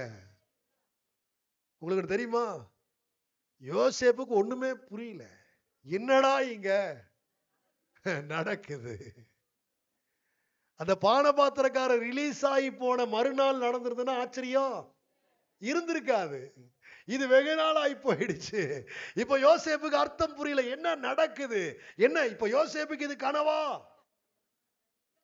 ஆஹ் இது நிஜமா, பல கேள்விகள். திடீர்னு யோசேப்பு விடுதலை ஆக்கப்படுறார். யோசேப்பு அங்க யோசேப்புடைய கேள்விக்கெல்லாம் யாரும், உங்களுக்கு ஒண்ணு தெரியுமா, யோசேப்புக்கு அந்த பாஷை தெரியாது, அந்த நாட்டு பாஷை, யோசேப்பு பேசுற பாஷை அவங்களுக்கு. அதனாலதாங்க குற்றத்தை தன் தான் குற்றம் செய்யலைங்கிறது கூட யோசேப்பால் என்ன செய்ய முடியல.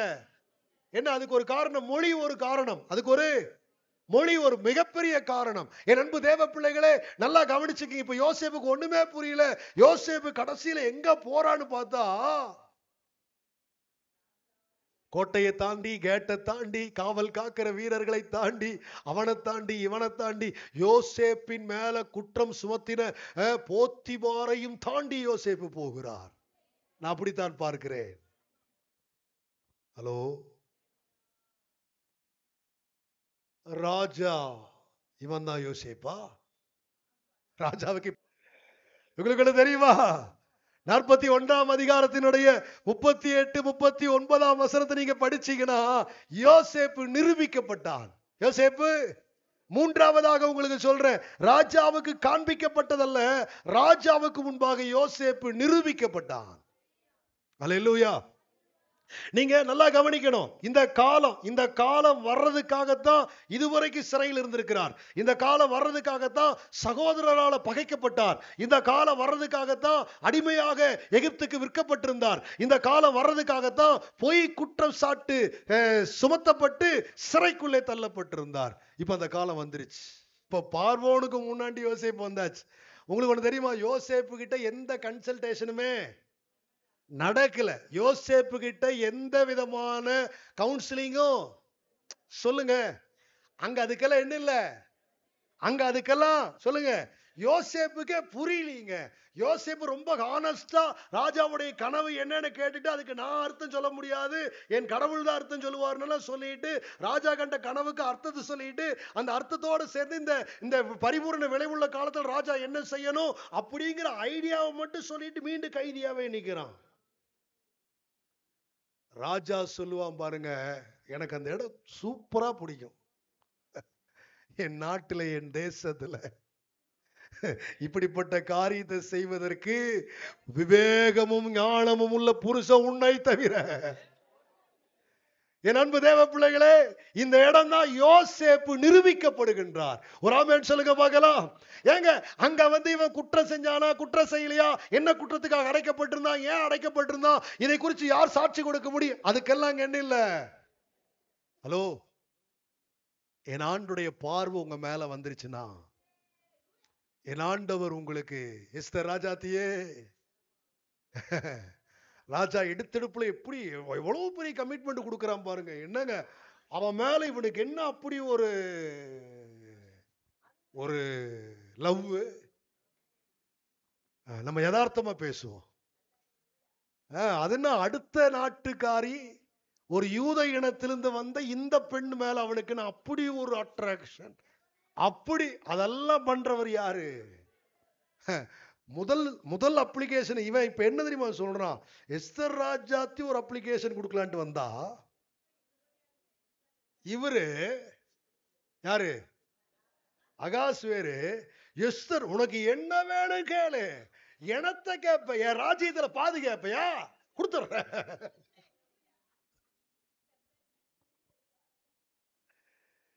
எஸ்தருக்கு இப்ப ராஜாவுடைய மனநிலைமை தெரியுது.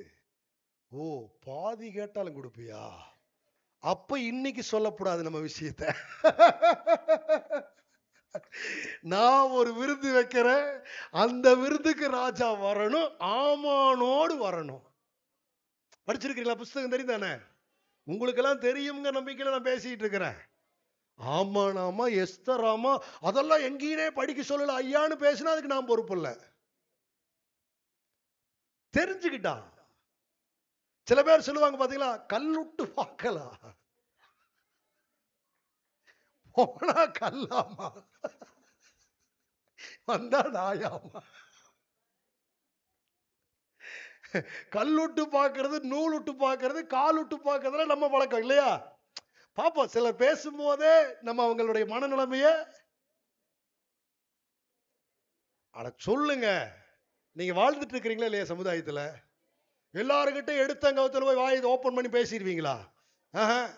எங்கிட்டே பார்ப்பீங்க, ஐயாக்கு சோத்துன்னு சொல்லி பார்க்கலாம் மூடு எப்படின்னு. ஐயா பிரைசலாட் அப்படிம்பார். அப்படின்னா ஐயாட்ட பேசலான்னு அர்த்தம். என்ன அப்படிம்பார்? கொஞ்சம் ரெண்டு நாளைக்கு முன்னாடி அப்படித்தான் ஒருத்த வாங்கிட்டா கிட்ட அர்த்தமா சிரிச்சுட்டு இருக்கிறாங்க பாருங்களேன். நல்லா சொல்லுங்க ஐயா, எதை வச்சே சொல்றேன்னு. ஏ ஐயா பிரைஸ்லாட் சொல்லும் போது ஐயா பிரைஸ்லாட் சொன்னாரா? ஆ சொன்னார். ஆ நல்லா சொன்னாரா? நம்மால் பாருங்க, நல்லா சொன்னாரா? எப்படி நல்லா பிரைஸ்லாட் அப்படின்னாருன்னா ஐயா நல்ல மூடு இருக்கிறாருன்னு அர்த்தம். இப்போ ஐயாட்ட தைரியமே என்ன செய்யலாம்? ஆமாம், கொஞ்சம் அந்த வார்த்தை பிரைஸ்லாட் அப்படின்னு இருந்தாருன்னா பிரைஸ் அந்த பிரைஸ்லாடு கூட நம்மால் வந்து அதுக்கு ஸ்கேலெல்லாம் வச்சு பார்த்துருக்குறோம். பிரைஸ்லாட் அந்த பிரைஸ்லாட் அப்படின்னாருன்னா அவர் நல்ல மூடில் இருக்கிற பிரைஸ்லாட் அப்படின்னாருன்னா சீரியஸாக இருக்கிறான்னு அர்த்தமா? ம் அப்போ வந்து ஒன்றும் இல்லைங்கய்யா, சும்மா அப்படி விசாரிச்சுட்டு போகலன்னு. ஐயா நல்லா இருக்கிறீங்களா ஐயா அப்படின்ட்டு கம்முன்னு என்ன செஞ்சிடணும்? ஆ ஐயா உட்காருங்க, அப்புறம் காப்பி டீ ஏதாச்சும் குடிக்கிறீங்களான்னு கேட்டாருன்னா மனுஷன் நல்லா இருக்கிறான், மூடு நல்லா இருக்குன்னு அர்த்தம். நல்ல மனம் திறந்து நல்ல வண்டவாளம் தண்டவாளமெல்லாம் காமிச்சு பேசலான்னு அர்த்தம் அப்படிங்கிறான். இப்போ எஸ்தர் நடுக்கத்தோடு சாகர மாதிரி வந்தான், உசுறு கையில வச்சுக்கிட்டு. ஏன்னா ராஜா அனுமதிக்கல, ராஜா கூப்பிடாம அவருக்கு முன்னாடி என்ன செய்யக்கூடாது. இப்போ உத்தரவை மீறி போற, உத்தரவு இல்லாம போயிட்டு இருக்கிற, அதனால இவளுக்கு அந்த இருதயம் அடிச்சுட்டு இருக்கிற அந்த லேப்டாப் இருக்குது பாருங்க, அது பயங்கரமா இருக்குது. இப்போ ராஜா இவளை கண்ட உடனே செங்கோலை அவனுடைய கோலை நீட்டி எஸ்தர் ராஜா தீங்கிறான்.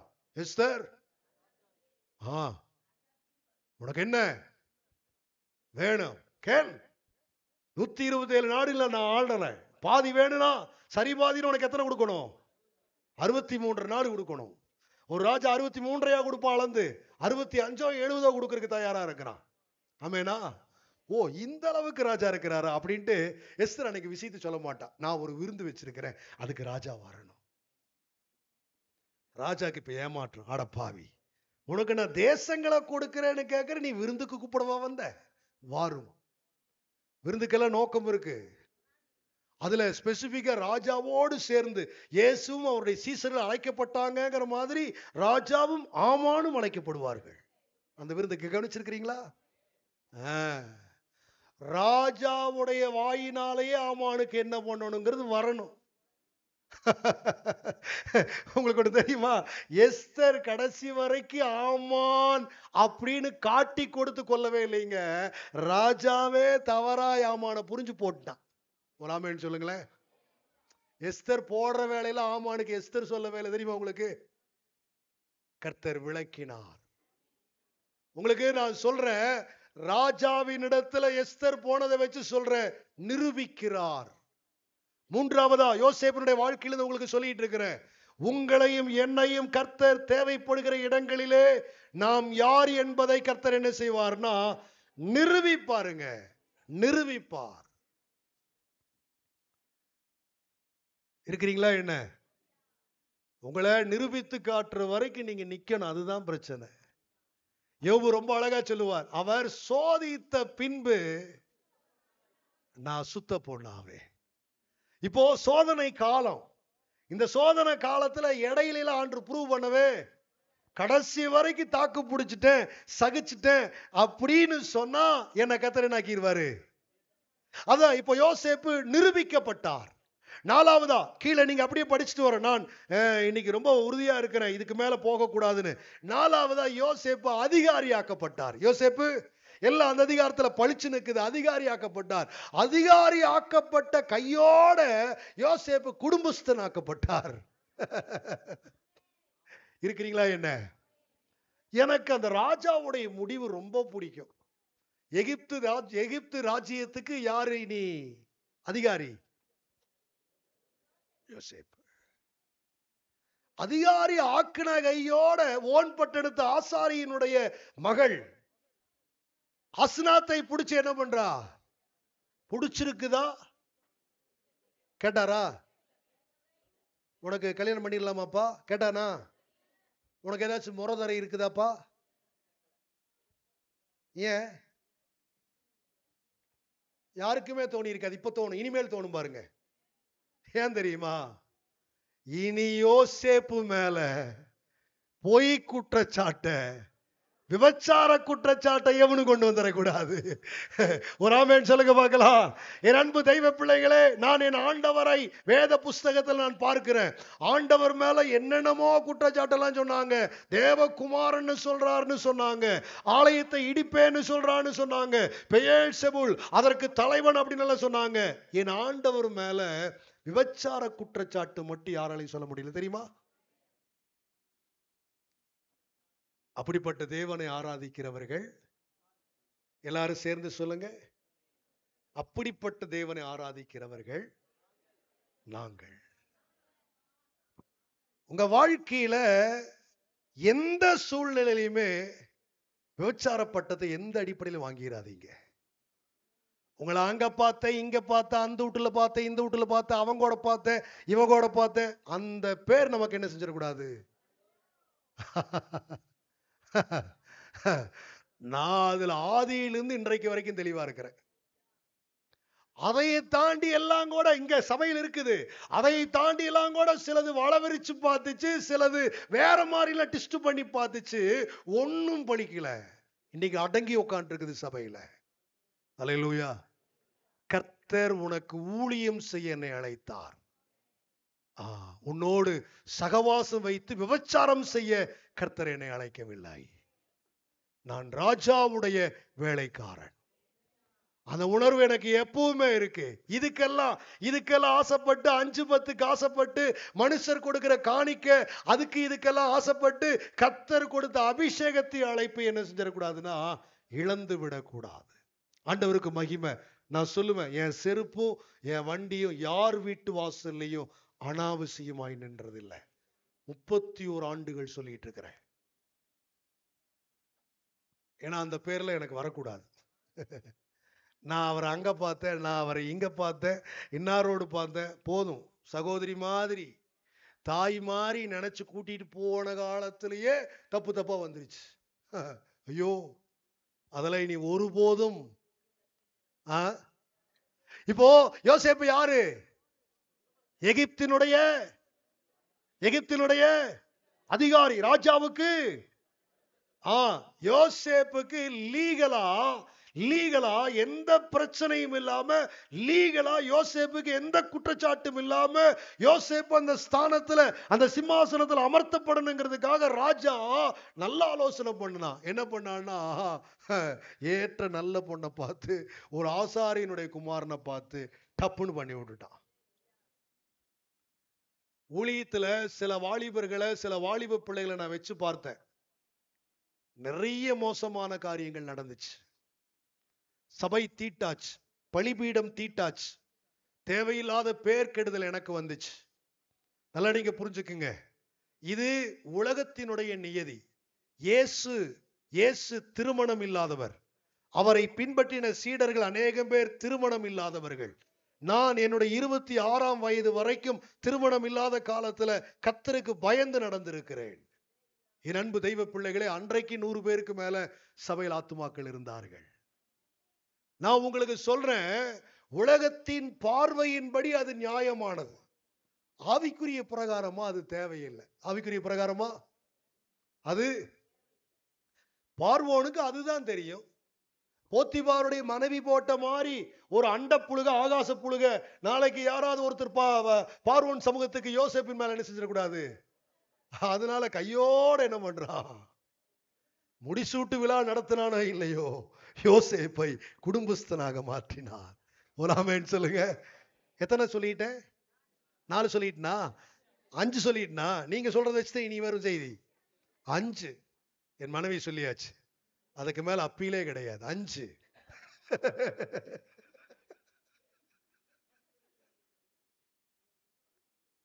வேண்டாம் எட்வேடு, சேர்த்திய சொல்றேன். இப்ப ஆறாவது பாயிண்ட்டுக்கு வருவோம். குடும்பமானவளை கர்த்தர் விட்டுருவாரா என்ன? உங்களுக்கு தெரியுமா, பஞ்சகாலம் ஏழு வருஷம் தான். ஏழு வருஷத்துக்குள்ள ரெண்டு பிள்ளைகளை கர்த்தர் கொடுத்துட்டார். ஒரு ஆமேன்னு சொல்லுங்க. ஒரு பிள்ளைக்கு பேரு மனாசே, இன்னொரு பிள்ளைக்கு பேரு எப்பிராயிம். இருக்கிறீங்களா? ஒருத்தனுக்கு பேரு இன்னொருத்தனுக்கு பேரு. இப்போ இந்த பிள்ளைகள் யோசேப்புக்கு கொடுத்ததுனால யோசேப்பு தகப்பனானான். அதுதான் உங்களுக்கு தெரியும். நான் கொஞ்சம் மாத்தி சொல்றேன், யோசேப்பை கர்த்தர் பிதாவாக்கினார்.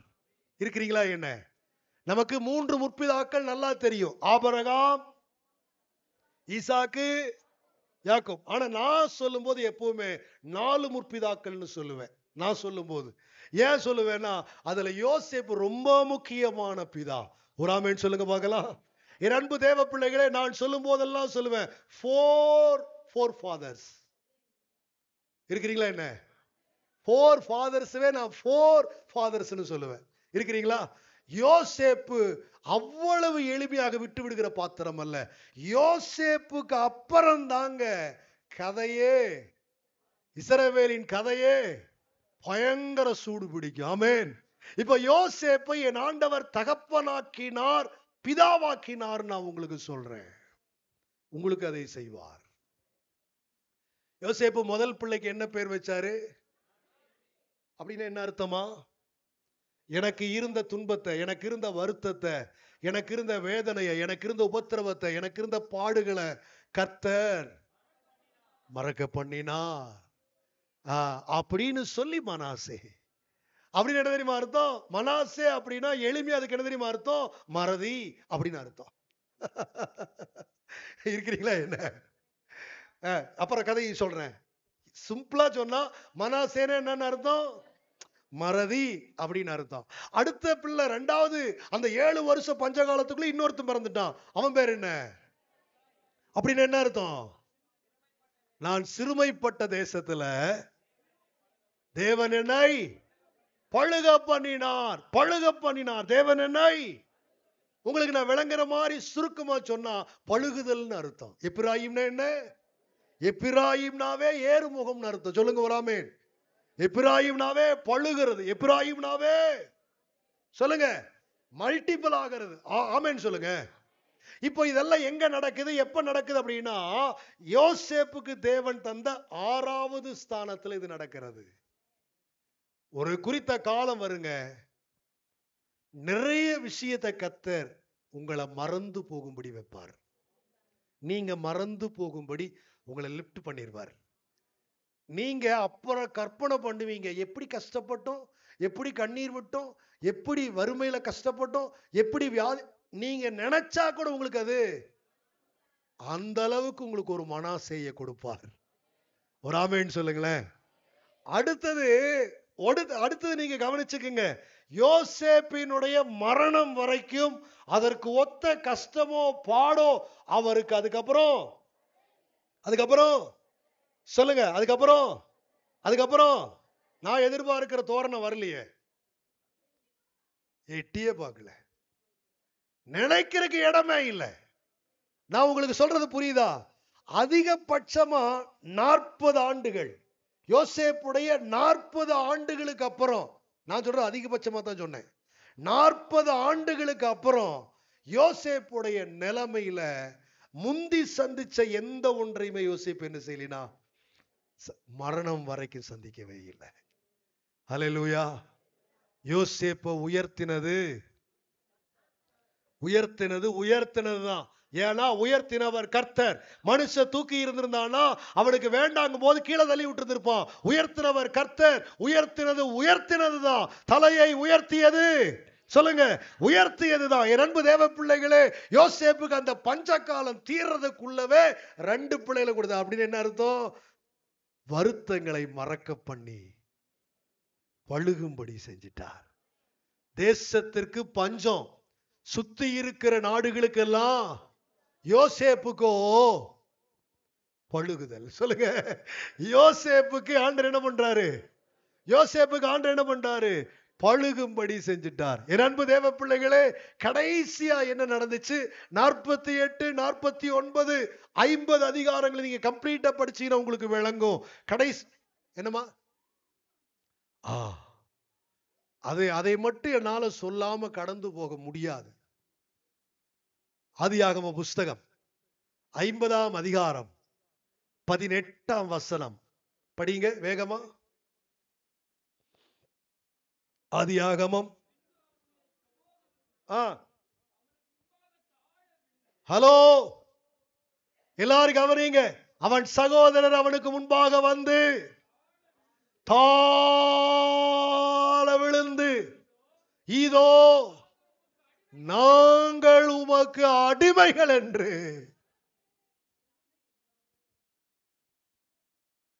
இருக்கிறீங்களா என்ன? யாக்கோபு இருந்த வரைக்கும் கூட ஒரு தைரியம் இருந்துச்சு. இல்ல இல்ல அப்பா உசுரோடு இருக்கிறார், விடமாட்டார். அப்பா உசுரோடு இருக்கிறார், யோசேப்பு அப்படிலாம் பண்ண மாட்டான். இப்ப அப்பா போனதுக்கு அப்புறம் அத்தனை பேருக்கும் பயம் வந்துருச்சு. ஐயோ, பழையதை கீது நினைச்சு கீது போட்டுருவானோ கொன்றுவானோ அப்படிங்கிற பயம் வந்து எல்லாரும் அவனுடைய சகோதரர் அத்தனை பேரும் ஆண்டவர் சொன்ன மாதிரியே இவருக்கு முன்பாக தாழ விழுந்து சொல்றாங்க, நாங்க உனக்கு நாங்க இருபது காசை வாங்கித்தான் உன்னை அடிமையா வித்தோம். நாங்களோ காசு எதுவுமே இல்லை, உமக்கு அடிமைங்க. போறாமேன்னு சொல்லுங்களேன். நீங்க ஒன்ன நல்லா கவனிச்சுங்க, ஒன்ன நல்லா புரிஞ்சுக்குங்க. யோசேப்பு அப்பவும் சரி அதுக்கப்புறமும் சரி அவங்களை அடிமையா ஒரு நாளும் அவர் என்ன செய்யவே இல்லை. பைபிள்ல போட்டிருக்குதுங்க, யோசேப்பு மனப்பூர்வமா அவங்களை மன்னிச்சிருந்தார். யோசேப்பு ஒன்ன மட்டும் அறிஞ்சிருந்தாருங்க, இவங்க இப்படி பண்ண பண்ணலைன்னா என் தகப்பன் குடும்பம் காப்பாற்றப்பட்டிருக்காது. தேவ சித்தம் அது. தேவன் தான், இவன் என்னை வித்ததனால நான் எகிப்துக்கு வரல, தேவன் இந்த காலத்துல இஸ்ரவேல் குடும்பத்தை, இஸ்ரவேல் என்கிற இந்த ஜனத்தை காப்பாத்துறதுக்காக என்னை முன்னமே அனுப்பி இருக்கிறார். அப்படித்தான் எடுத்துக்கிட்டார். உங்க எல்லாருக்கும் சொல்றேன், சத்துருவை கர்த்தர் பாதப்படி ஆக்குவார். அவங்க ரத்தத்தை நாய்கள் நக்கும்படி செய்வார். அவங்க மயிருள்ள உச்சந்தலைகளை கர்த்தர் உடைப்பார். நீங்க ஜெபம் பண்றீங்களே இல்லையோ, உங்களை எதிர்த்தவனுக்கு, உங்களை பகைச்சவனுக்கு, உங்களுக்கு விரோதமா கொடி கட்டினவனுக்கெல்லாம் அது நடந்தே தீரும். இது எழுதப்படாத தேவ சட்டம். விசுவாசிக்கிறவங்க மட்டும் நல்ல ரெண்டு கரத்தை உயர்த்தி ஒரு ஆமென் சொல்லி இருங்க பார்க்கலாம். ஆமென், ஹல்லேலூயா. ஆ, எவ்வளவு பெரிய வாக்குத்தத்தம் தெரியுமா? உன்னை சபிக்கிறவனை நான் சபிப்பேன், நீ சபிக்காத. உன்னை ஆசீர்வதிக்கிறவனை நான் ஆசீர்வதிப்பேன், நீ ஆசீர்வதிக்க வேண்டிய அவசியம் இல்லை. உன்னை பார்த்து நல்லாருன்னு சொன்னா அவனை நல்லா வச்சுக்குவேன். உன்னை ஒருத்தன் நாசமா போன்னு சொன்னானா அவன் போயிருவான், உன்னை நான் நல்லா வச்சிருப்பேன்.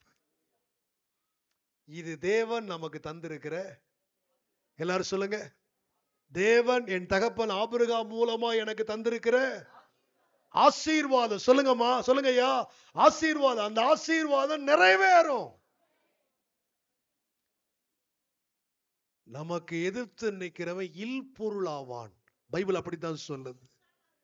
நீ தேடுவ, அவன் எந்த ஊர்ல இருக்கிறான், எந்த அட்ரஸ்ல இருக்கிறான், எந்த கதவு நம்பர்ல. இப்பெல்லாம் இருப்பான் இந்த ஊரு, இந்த தெரு, இத்தனா நம்பர் டோரு.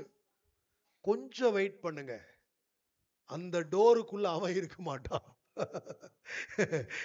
தெரு இருக்கும், ஊர் இருக்கும், டோர் நம்பர் இருக்கும், ஆனா அந்த டோருக்குள்ள. எத்தனை பேர் விசுவாசிக்கிறீங்க? என் அன்பு தெய்வ பிள்ளைகளே, நல்லா நீங்க கவனிச்சுக்குங்க. தேவ பிள்ளைய, ஒரு தேவ பிள்ளைக்கு விரோதமா யார் எந்திரிச்சிருந்தாலும் அந்த அந்த மனுஷனுடைய சார்புல அவங்களுக்காக யுத்தம் பண்ணுகிறவர் கர்த்தர். அப்பவே அவர் நம்மளை பார்த்து சொல்லிடுவார், இது உன் பிரச்சனை இல்லப்பா, இது ஏன் பிரச்சனைன்றவர். இந்த யுத்தம் உன்னுடையதல்லப்பா, இது என்னுடையது, நான் பார்த்துக்கிறேன்றவாரு.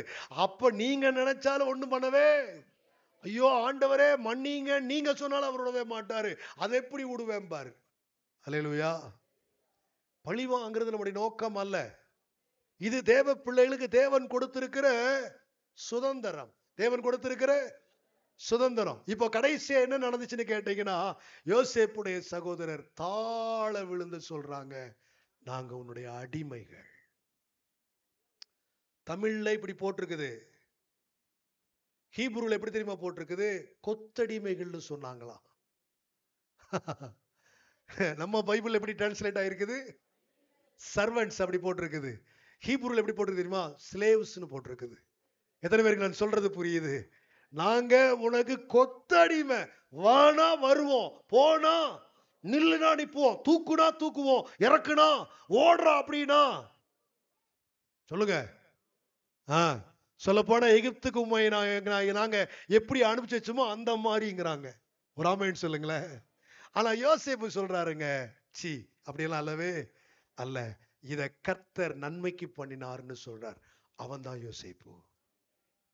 சத்துருகள் சொல்லுவாங்க, ஆனால் நானும் நீங்களும் சொல்லக்கூடாது, நானும் நீங்களும் சொல்லணும். இல்லை இல்லை இல்லை, நான் அப்படியெல்லாம் நினைக்கல, நான் உங்களை மன்னிக்கிறேன், நான் உங்களை ஆசீர்வதிக்கிறேன், நான் உங்களை மதிக்கிறேன், நான் உங்களை அப்படின்னு தான் நம்ம சொல்லிக்கிட்டே இருக்கணும்.